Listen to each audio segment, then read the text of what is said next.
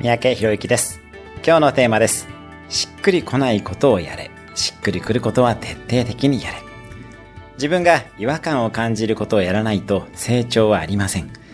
コンフォートゾーンを抜け出るアクションをするときには必ず違和感やどこかしっくり来ない感覚があるものです。そこを言い訳にして行動をしない方がそれなりにいらっしゃいます。新しい挑戦を始めるのにしっくりきてたまるかぐらいの気持ちで違和感と向き合いつつ走ってみてください。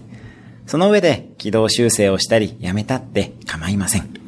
もちろん新しい挑戦の中でも違和感を感じずに楽しくやれるものもあるかと思います。